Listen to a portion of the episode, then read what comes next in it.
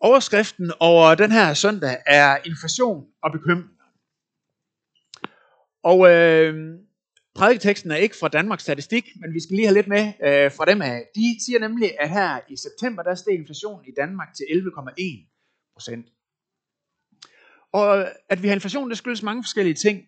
Dels skyldes det coronakrisen, hvor mange produktioner blev lukket ned, og der derfor blev produceret færre varer. Så skyldes det også Ukrainekrigen, hvor det har givet os mangel på energi. Så vi har færre varer tilgængelige på markedet. Færre varer til samme antal mennesker. Og ingen af os ønsker egentlig at have færre varer, så derfor vil vi godt betale lidt mere for de varer, der er. Og det betyder, at prisen på alle varerne stiger. Og vores penge rækker kortere, når vi skal ud og købe noget. Vores penge bliver simpelthen mindre værd. Og lige præcis det, at købekraften bliver mindre, det ved Jesus noget om. Og han taler i dagens prædiketekst om det, man kan opleve, og han bruger de ord, som var meget gængs på det tidspunkt, at møl fortærer. Noget af det, som var rigtig dyrt på det tidspunkt, hvor Jesus gik på jorden, var at købe tøj. Og hvis møl begyndte at spise det, så var det en stor del af ens værdier, der forsvandt. Han taler om, at rust fortærer. Det æder det, som man har, som rust nogle gange kan æde. Eller tyvebryder ind og stjæler, så man simpelthen ikke har det samme værdier længere. Så vores købekraft, vores værdier og vores økonomiske handlemuligheder skrummer ned. Og Jesus ved præcis, hvad det gør ved os. Og i sin store omsorg, så begynder han straks at tale om bekymringer. Så ville jeg egentlig synes, at det kunne være komfortabelt for mig, hvis jeg i dag kunne sige, ja, men gør ligesom mig. Jeg bekymrer mig ikke. Jeg stoler bare på Herren. Lad os alle gøre det. Men fakta er bare, at jeg nemt bekymrer mig. Og om alt muligt. Så jeg har simpelthen så brug for at høre min egen prædiken i dag. Så hvis jeg tager hjem her i eftermiddag og tænker, nå ja, det sagde ikke lige mig så meget i dag, jamen så glæder jeg over, at jeg tror, at præsten selv fik noget ud af det i dag. Han synes, hvis det var godt, det der blev sagt i dag. Så ved jeg da i hvert fald det. Ikke også? Men det gode ved, som prædiken her også, jeg ikke kun skal høre, hvad jeg oplever, men hvad Jesus har oplevet. Og jeg ved ikke, om I har lagt mærke til det, men når jeg læser om Jesus evangelien, så får jeg den her fornemmelse af, at han egentlig sådan var grundveltilpas. At han var grundtryg og grundveltilpas. Det er som om, når vi læser om Jesus, at han er koblet op på en form fra liv fra en anden verden, der gør, at han er tryg. Og det betyder, at han kan nyde livets glæde, og gjorde det i stor grad. Han talte tit om Guds rige som fester, og han holdt fester med de folk, der var omkring ham. Og på et tidspunkt, hvor han var til en fest, og vinen slap op og sådan, så gjorde han ikke det, at han tænkte, nu skal jeg lige lære dem lidt askese og sådan noget, så jeg laver sådan en billig papvin. Sådan, den må de kunne nøjes med.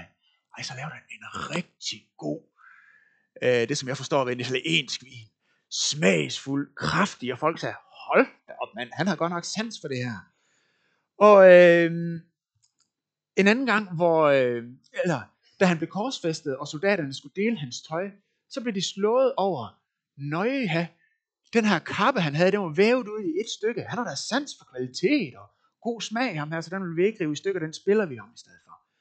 Jesus, han nød mange af de glæder, som der kan være i livet. Men samtidig var han på en helt beundringsværdig måde fri af det. Så hans glæde forsvandt ikke, når de her ting, de forsvandt. Han talte hele tiden om Guds rige, og om sin far i himlen. Og det var som om, at det var det, der gjorde ham glad og veltilpas. Og i dagens tekst, så taler han ikke bare om hans far som min far i himlen. Han siger faktisk, jeres far. Og han siger sådan her, jeres far ved, hvad I trænger til. Han ved, at I trænger til alt dette. Men søg først Guds rige og hans retfærdighed, så skal alt det andet gives jer tilgift. Han prøver at drage os med ind i den virkelighed, som han selv lever ud af. Og nu skal I ikke snydes for at høre, hvad det er, Jesus han siger. I får prædiketeksten her fra Matteus evangeliet kapitel 6, fra vers 19 til 34. Og Jesus siger, samler ikke skatte på jorden, hvor møl og rust fortærer, og tyvebød ind og stjæler. Men som jeg skatte i himlen, og hverken møl eller rust fortærer, og hvor tyve ikke bryder ind og stjæler. For hvor din skat er, der vil også dit hjerte være. Øjet er lægemets lys. Er dit øje klart, er hele dit lægeme lyst. Men er dit øje mat, er hele dit lægeme mørkt. Og hvis nu lyset i dig er mørke, hvilket mørke? Ingen kan tjene to herrer. Han vil enten hade den ene og elske den anden, eller holde sig til den ene og ringeagte den anden. I kan ikke tjene både Gud og mammon. Og derfor siger jeg jer, vær ikke bekymret for jeres liv, hvordan I får noget at spise og drikke, eller for, hvordan I får tøj på kroppen. Er livet ikke mere end maden, og lægemet mere end klæderne? Se himlens fugle. De sår ikke og høster ikke, og samler ikke i lade. Og jeres himmelske far giver dem føden. Er ikke langt mere værd end det? Hvem af jer kan lægge en dag til sit liv ved at bekymre sig? Og hvorfor bekymrer I jer om klæder? Læg mærke til, hvordan markens liljer gror. De arbejder ikke og spinder ikke, men jeg siger jer, end ikke Salomo i al sin pragt var klædt som en af dem. Klæder Gud således markens græs, som står i dag og i morgen kastes i ovnen, hvor meget snarere så ikke jer i lidetroende. I må altså ikke være bekymrede og spørge, hvordan får vi noget at spise og drikke, eller hvordan får vi tøj på kroppen? Alt dette søger hedningerne jo efter. Og jeres himmelske far ved, at de trænger til alt dette. Men søg først Guds rige og hans retfærdighed, så skal alt det andet gives jer i tilgift. Så er der ikke bekymret for dagen i morgen. Dagen i morgen skal bekymre sig for det, der hører den til. Hver dag er nok i sin plage. Amen. Teksten her er egentlig et uddrag af en større prædiken af Jesus, som hedder bjergprædiken. Og bjergprædiken, den handler egentlig om, hvordan det ser ud, hvis vi udlever evangeliet. Og der er fire vigtige ting omkring det, som Jesus han vil vise os i den her tekst. Fire ting. For det første, hvordan det ser ud, når penge har magt over os. Og for det andet, hvorfor penge får magt over os. Og for det tredje, hvordan vi bryder den magt. Og for det fjerde, hvordan et liv i frihed for den magt ser ud. Altså hvordan penge har magt over os, hvordan den får den magt, hvordan vi bryder magten, og hvordan et liv i frihed for den magt ser ud. Og først vil vi se på, hvordan penge har magt over os. Og jeg ved ikke, om I har det ligesom jeg har haft det i mange år, når jeg læste det her med legemets lys, øje, der er mat og sådan nogle ting der. Hvad betyder det egentlig? Hvad er det, Jesus vil prøve at sige her? Og jeg tror egentlig, pointen den er mere enkel, end det ser ud til lige ved første øjeblik.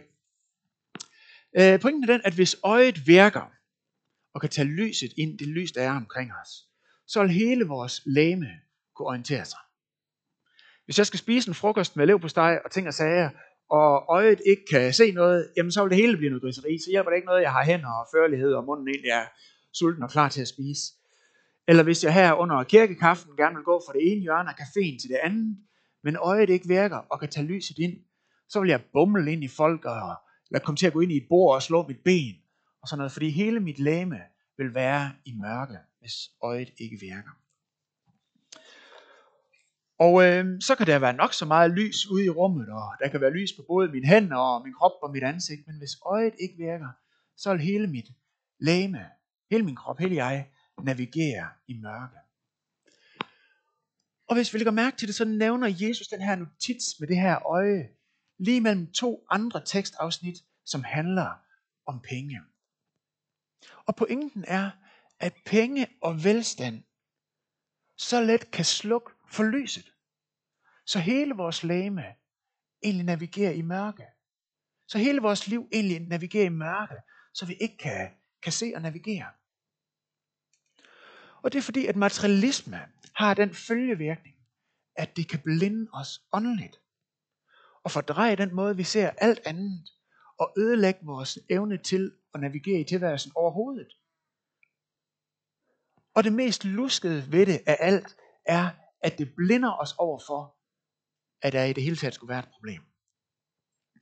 Og et sjovt eksempel på det er en historie, jeg har hørt om en præst fra New York, som holdt sådan nogle møder med nogle forretningsmænd om formiddagen, hvor de drak kaffe, eller hvad de nu gjorde. Det var i hvert fald på en café.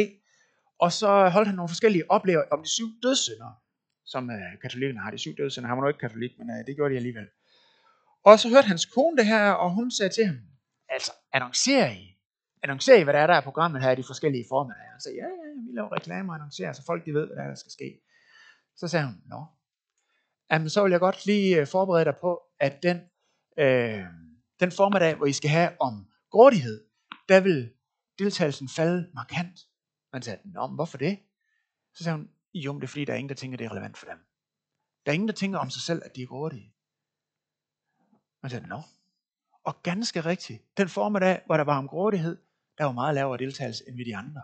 Selvom det heller ikke var behageligt. Altså de 7 dødssynder, det er jo sådan som hovmod, eller misundelse, eller utugt, eller dovenskab, eller sådan noget. Men det faldt betragteligt, fordi grådighed skjuler sig selv. Og ingen af os tænker om os selv, at vi er materialistiske. Og når vi skal vurdere, om vi er rige, er vi rige, så tror jeg, de fleste af os konkluderer, nej, ikke sådan specielt. Vi er ikke sådan specielt rige, vi lever sådan meget moderat. Og det selvom vi ved, at 70% af verdens velstand er ejet af 5% af verdens befolkning. Og de 5%, hvis der er nogen der er, så er det også i Skandinavien. Så vi er alle sammen en del af de aller rigeste, men ingen af os vil sådan tænke, jeg er virkelig rig. Ja. Og det bevirker, at vi aldrig stiller spørgsmålet, er det egentlig nødvendigt, at jeg har det forbrug, jeg har? Vi stiller ikke spørgsmålet, er det muligt, at jeg kunne leve mere gavnligt? Fordi materialisme blænder os for materialisme. Vi ser det ikke, og er der slukket. Bum. Ingen tænker om sig selv. Jeg er faktisk temmelig rig. Og det betyder, at vi alle sammen oplever os lige på grænsen af, hvad der er tilfredsstillende. Og sådan der kommer inflation, eller et eller andet påvirker vores levestandard, så vælger bekymringerne frem. Bum. Altså, penges magt er primært den, at den ødelægger vores syn. Materialisme gør os blinde for materialisme. Den flytter vores fokus på, eller flytter vores fokus fra, hvad vi har fået, til det vi ikke har fået. Og det afføder en knaphedsmentalitet. Vi lever lige på grænsen af det der. Det afføder bekymring. Det afføder frygt. Så hvordan får penge den magt over os? Andet spørgsmål. Jesus siger sådan her i vers 24. Ingen kan tjene 2 herrer. Han vil enten hade den ene og elske den anden, eller holde sig til den ene, eller ringeagte den anden. I kan ikke tjene både Gud og mammon. Det her ord mammon, det er jo ikke så et gængs dansk ord. Men det er et gammelt ord, som egentlig refererer til ejendele og velstand generelt. Og Jesus han siger, velstand vil begynde at optræde som herre. Den begynder at optræde som en herre, der giver ordre, som siger, nu skal du gøre det, og det bestemmer jeg. Og det begynder at jage rundt med os og bestemme, hvad der er de rigtige prioriteringer på forskellige områder i vores liv. Den så simpelthen begynder at tage magt i vores liv. Og Jesus siger, det kan ikke rigtig lade sig gøre at tjene 2 herrer. Når velstand sidder ved rattet i bussen, så bliver det med Gud sådan lidt noget ikke fungerende noget, som det er sådan svært ligesom at finde plads til eller sådan noget. Og Jesus siger, det er fordi, der prøver at køre med 2 herrer og vil være splittet.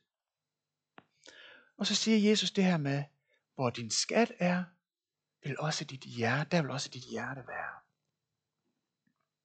Og spørgsmålet er, hvordan er det, at det her begynder at få fat i vores hjerte? Og jeg vil komme med 3 forskellige bud på det. Og jeg tror, at de her bud passer på nogen. Nogle af budene passer på nogen, og andre bud passer på andre, fordi vi er forskellige. Så vil der være forskellige måder, det får fat på vores hjerter på. Den første er, at det får fat på vores hjerte ved, at vi forestiller os, at det giver os mening. Vi oplever, at det går godt økonomisk, så derfor er der mening i det, der vi foretager til det her liv. Eller vi oplever, når jeg har råd til at gøre sådan og sådan, så giver tilværelsen mening. Når jeg kan tage på de her ferier, så giver det mening. eller når jeg kan tage ud og spise på de her restauranter, så giver det mening. Eller når jeg kan bo på den her måde, så synes jeg, det er meningsfuldt. Altså ting, som kan købes for penge, er blevet det, som vi har brug for at livet giver mening. De har fået vores hjerter. Det var en ting.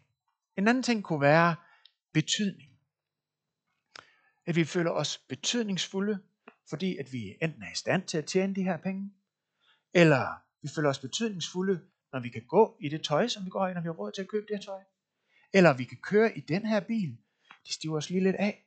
Eller jeg har det her hjem, som afspejler, hvem jeg gerne vil være, og hvordan jeg gerne vil fremstå på den her måde, så føler vi os betydningsfulde. Eller den tredje ting, tryghed. Vi tænker, det kan ikke gå helt galt i mit liv, så længe jeg har den her økonomiske sikkerhed. Det er ligesom så har jeg noget at falde tilbage på, ikke? Eller det giver mig den tryghed, at jeg har de her handlemuligheder, så kan jeg altid gøre et eller andet. Ikke også? Og Jesus han stiller det her retoriske spørgsmål og siger, hvem kan lægge en dag til sit liv ved at bekymre sig? Penge har simpelthen ikke magten til at lægge så meget som et eneste minut til vores liv. Penge har ikke den magt, det har ikke den kompetence. Det kan ikke gøre det. Nogle af jer kender måske navnet Elizabeth Elliot, hun er forfatter. Og hun blev enke 2 gange, inden hun blev gift med den sidste mand, hun havde. Og hendes mand nummer 2, inden han døde, var han professor på et universitet. Og han fortæller et sted om, hvordan der var 2 piger, der blev kristne, mens de gik på det her universitet. Det lærte Jesus at kende, og blev så glad for ham. Og så tænkte de simpelthen, det her, vi vil ud og dele, det vil være missionærer. Og så tog de hjem til deres forældre, og fortalte om den oplevelse, de har haft, at de ville være missionærer, og deres forældre sagde, nej, prøv nu lige at høre her, kære piger. I skal da gøre jeres master færdig. I bliver nødt til at sikre jer. I skal have en uddannelse. Og så skal I i gang med jeres, have nogle job, så I ligesom at sikre jer at få fodfæste på arbejdsmarkedet, så I har noget på jeres CV og har lidt penge i banken, så I har noget tilbage til, I bliver nødt til at sikre jer. Jeg tænkte, så tog de tilbage og sagde det her til professoren. Og så sagde professoren til de her piger, prøv at høre her, og så gå tilbage og sig til jeres forældre. Vi lever i et kæmpestort univers, og i det kæmpestore univers er der en lille rund planet, den hedder Jorden. Der bor vi, og mange ting kan gå galt på den planet. Og det vi ved helt sikkert, det er, at en dag vil der åbne en låge under os alle sammen, og vi vil være i frit fald. Og der kan kun være én ting, der kan gribe os, det er de evige arme, eller også ingenting. Og I vil sikre jer med en kandidatgrad. Really? Gå hjem og sig det til jeres forældre.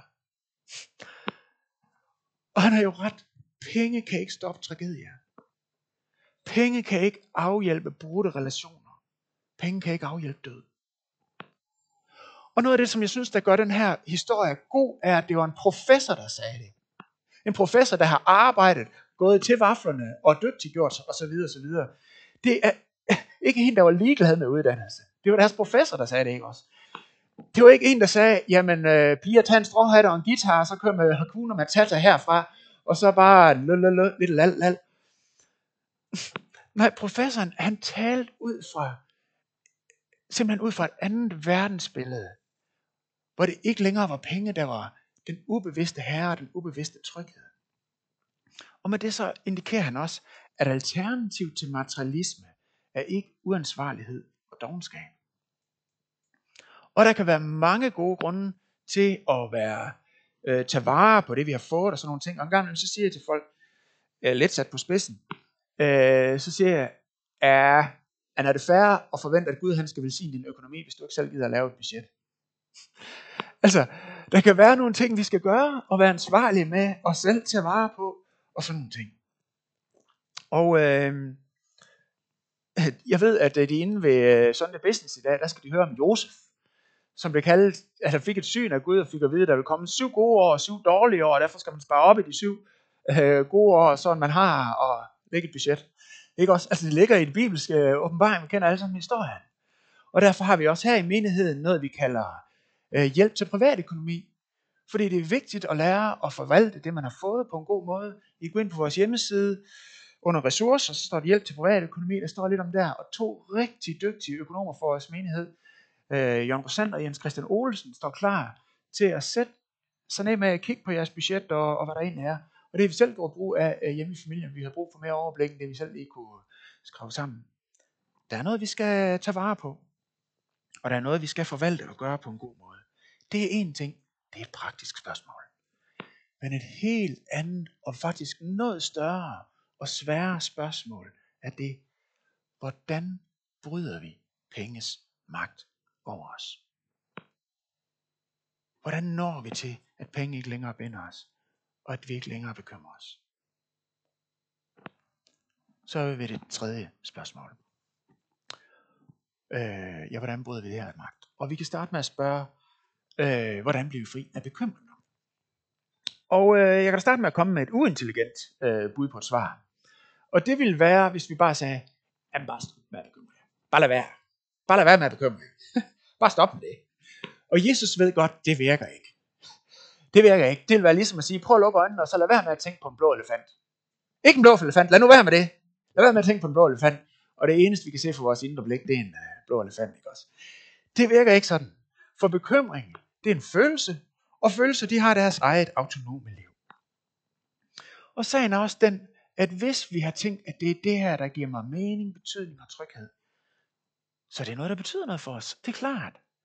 Og hjertet vil ikke sådan bare lige give slip på en skat, medmindre det har fået en større skat at gribe om.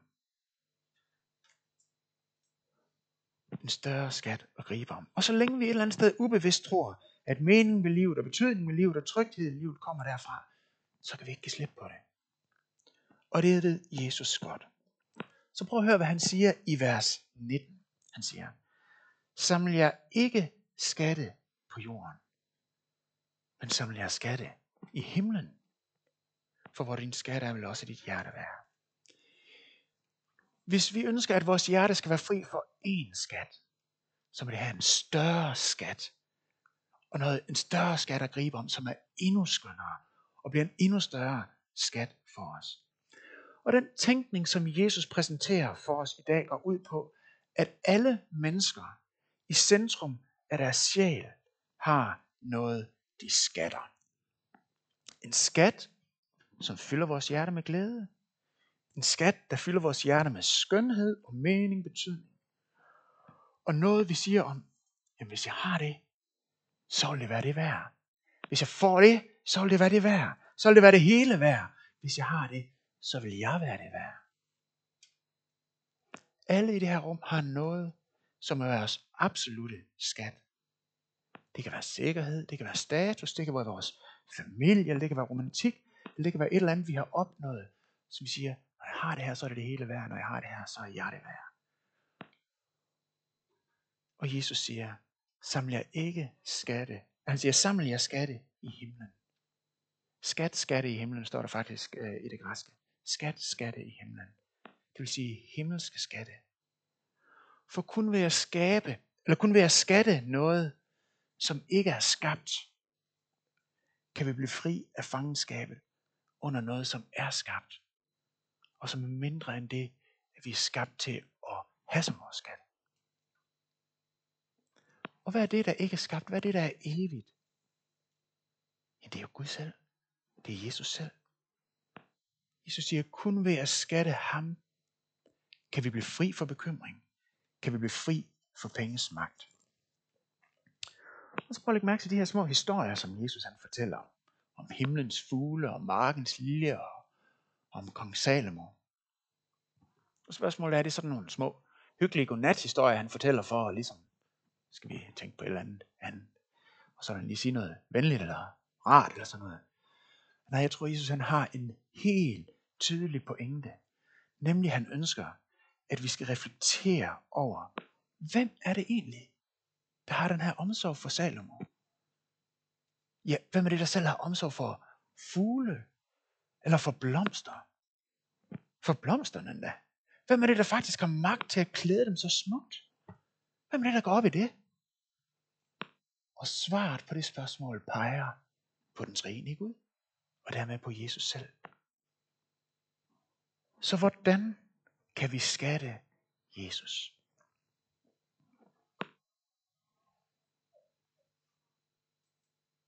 Tænk på din fader i himmelen, sang vi. Hvordan kan vi skatte Jesus? Prøv at tænke på, hvad han gjorde med sin skat. Hvad gjorde Jesus med sin skat? Før Jesus han blev menneske, der havde han alt den rigdom, komfort og hvad man ellers kunne ønske sig overhovedet. Han havde ultimativ magt og herlighed i det himmelske sale. Ultimativ, han var herre over hele himlens herre og så videre. Ultimativ status. Han havde ultimativ komfort. Der var ingenting, der gjorde ondt. Og han havde ultimativ sikkerhed som søn af faderen. Men da han blev menneske, så kan han slippe på det. Han kan slippe på sin skat. Og da han hang på korset, var han strippet for alt. For al værdighed. Han var strippet for al komfort. Han var strippet for trygheden i sin fars favn. Og den fysiske nøgenhed, som han oplevede, var kun et ekko af den åndelige nøgenhed. Hvorfor? Jo, han døde for noget. Han døde for noget. Det man dør for, er det man skatter. Og Jesus må have set på os, og så har han tænkt, de er det hele værd. Selv det at gå til helvede og miste alt det her, det er det værd. Og så kan han slippe på sin skat. Bibelen fortæller os, at vi alle sammen har noget, vi skatter. Vi tænker, hvis jeg har det, er det det hele værd. Alle har noget. Og uanset hvad det er, så vil det på et eller andet tidspunkt begynde at agere som herre. Det vil tage herredømme over os. Det vil gå fra bare at være vores skat til også at være vores herre. Og det vi gør til vores herre, vil altid sige til os, dø for mig, jeg er din herre, tjen mig, dø for mig.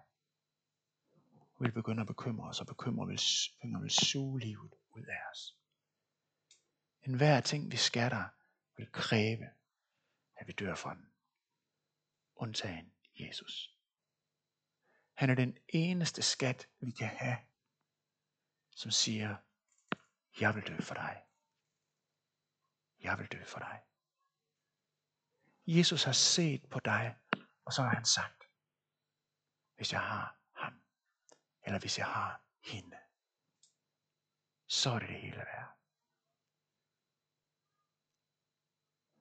Og hvis du ved, at hans omsorg for dig er så konkret, så fysisk, så handlekraftig.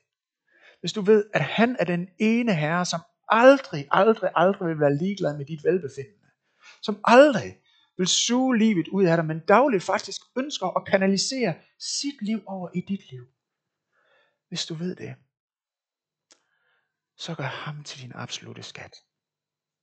Så gør det at kende ham og være sammen med ham og nyde ham til din største skat. Hvis du ved det, så søg hans rige først og hans retfærdighed. Så skal alt det andet gives dig i tilgift. Fjerde og sidste ting. Hvordan ser et liv i Guds rige så ud? Hvordan ser det ud, når vi er befriet for penges magt? Og jeg vil prøve at skitsere tre forskellige kendetegn på, hvordan den enkelhed og lethed, som kendetegnede Jesus, kan påvirke vores liv. Og det første kendetegn er, hvordan du reagerer på dem, der er rige, eller dem, der er rigere end dig.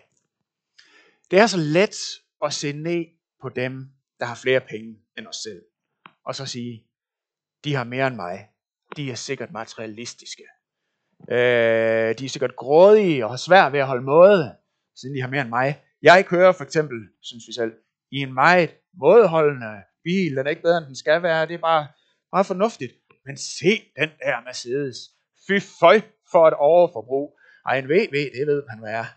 Ikke? Og der er sikkert mange i Afrika, der siger, at jeg har så et meget mådeholdende æsel at transportere mig på. Men dem, der har en bil, nej, fy føj for et overforbrug. Ikke også? Det er så let at være moralsk overlegen i forhold til dem, der er rigere end os. Men evangeliet ændrer simpelthen vores tilgang til rige. Evangeliet siger jo, at vi er større syndere, end vi egentlig havde troet, det var. Men samtidig er vi også mere elskede, end vi egentlig havde turde håbe på. Og det, at vi ved evangeliet finder ud af, at vi er større syndere, end vi egentlig troede, vi var, det gør, at det giver ikke mening at være overlegen i forhold til andre. Og det, at vi finder ud af, at vi er mere elskede, end vi egentlig havde turde håbe på, gør, at det giver heller ikke mening at føle os underlegne i forhold til dem, der har mere, end vi selv har. Og det betyder, at vi i forhold til rige, dem der er rigere end os, så bliver vi ligeglade. Vi bliver simpelthen ligeglade. Vi får en frihed fra det. Nå, ja. Men ja, okay. Fed Mercedes. Dejligt. God tur. Vi bliver ligeglade. Evangeliet giver os frihed i den tilgang, vi omgås dem, der er rigere end os. Og det andet kendetegn er, at vi respekterer fattige. Det er let at sige. Hvis nogen er fattige, så er det sikkert deres egen skyld. De er sikkert dovne, og de har sikkert taget dårlige beslutninger. Det er derfor, de er fattige. Men hvor er den rationelle sammenhæng i at sige, hvis nogen er væsentligt rigere end dig, så er det fordi, de er moralsk anløbende. Og hvis nogen er væsentligt fattigere end dig, så er det også fordi, de er moralsk anløbende. Men dem, der er lige der på mit niveau, vi er ikke moralsk anløbende. Vi er bare sådan moderaterne. Det var ikke det. Det var, I forhold til dem, der er fattigere end os, hvad tror det ville have betydet for dem, hvis de var vokset op i den familie, du har vokset op i? Har fået samme påvirkning fra det samme miljø, fået de samme muligheder? Hvad hvis deres manglende materielle rigdom faktisk bagspejler en bevidst prioritering af andre værdier? Eller bevidst afspejler, at de faktisk giver meget væk? Der står om Jesus, han blev fattig for, at vi kunne blive rige. Skal vi så se ned på ham? Eller hvad? Et kendetegn på, at vi er frigjort fra velstandsens styrende princip, er, at vi respekterer fattige. Vi lytter til dem for at lære af dem. Og i forhold til valgkampen, som vi er midt i, så betyder det, at vi faktisk kan respektere dem, der stemmer, både på Enhedslisten og på Liberal Alliance. Hey! Nye tider! Sådan er det. Heldigvis så er det danske samfund ikke så klasseopdelt, som mange andre samfund er i Danmark, eller er i verden i dag, og har været op igennem historien. I Romerriget, som var et totalt opdelt samfund, så havde netop det her af Jesu ord revolutionerende konsekvenser ind i det samfund. Fordi i Romerriget omgives man simpelthen ikke med nogen, der var på et andet niveau, end det man selv var på. Det gjorde man bare ikke.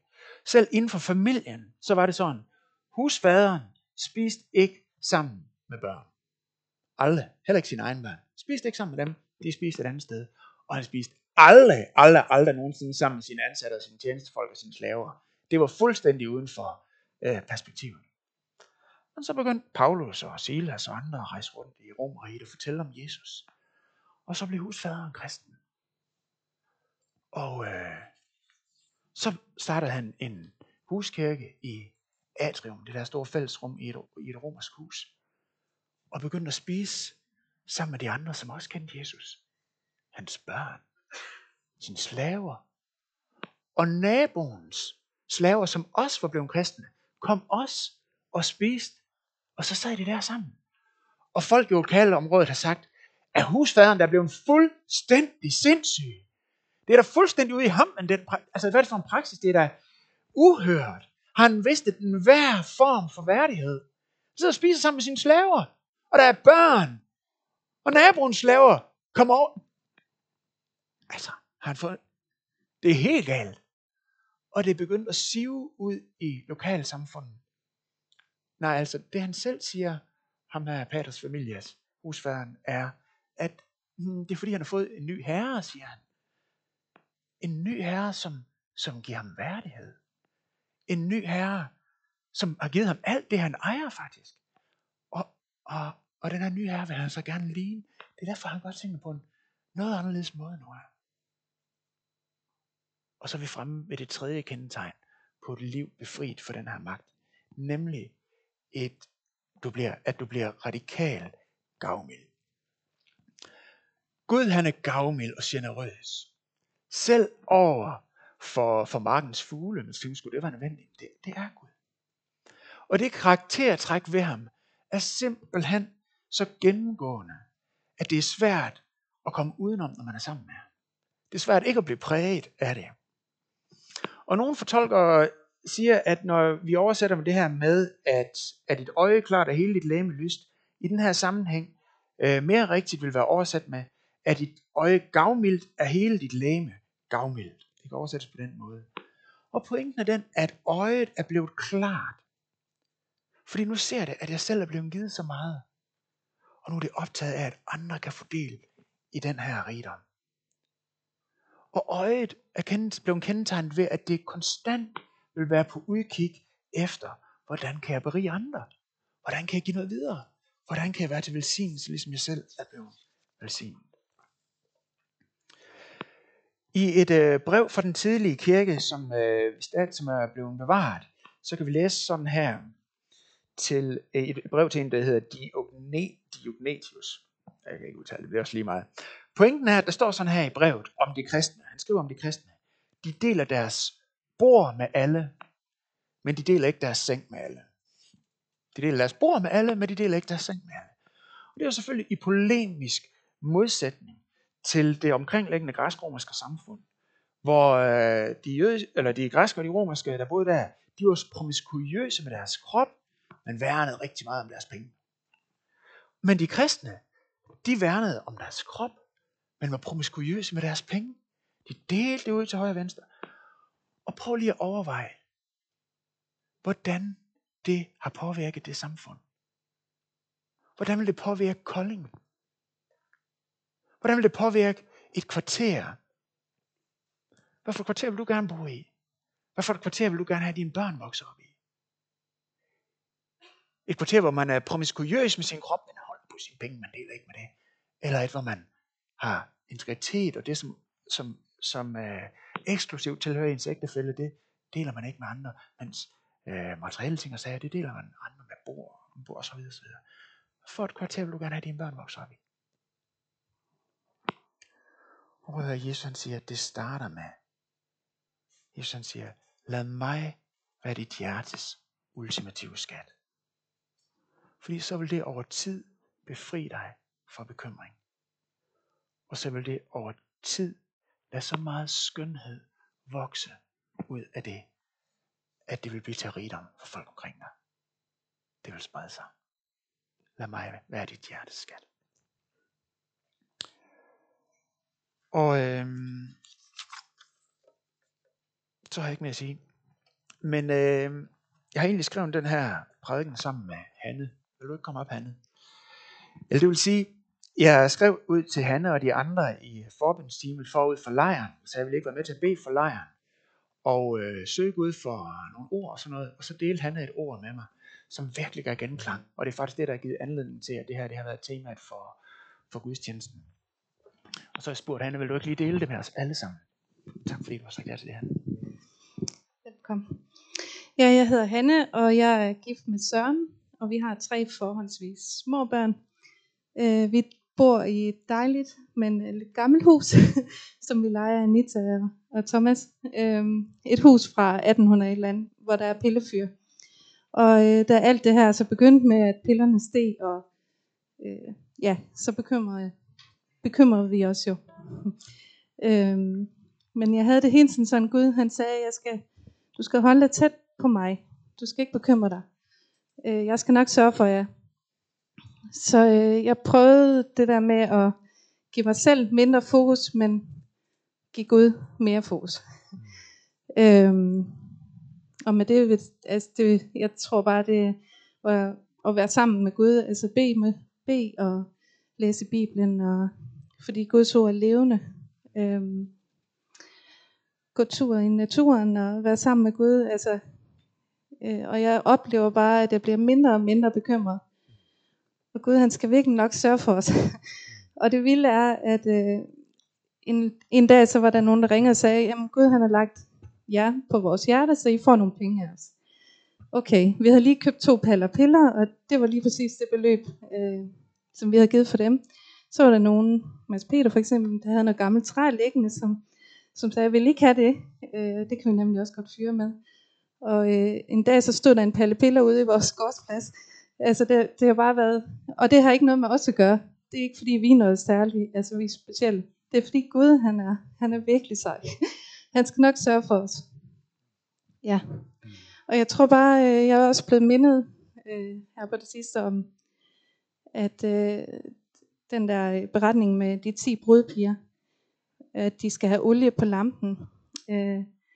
Og det kan godt være, at alle ved det, men jeg har bare tit tænkt på, olien, hvad vil det sige at have olie på sin lampe? Og jeg tror, det er vores relation med Jesus. Ja.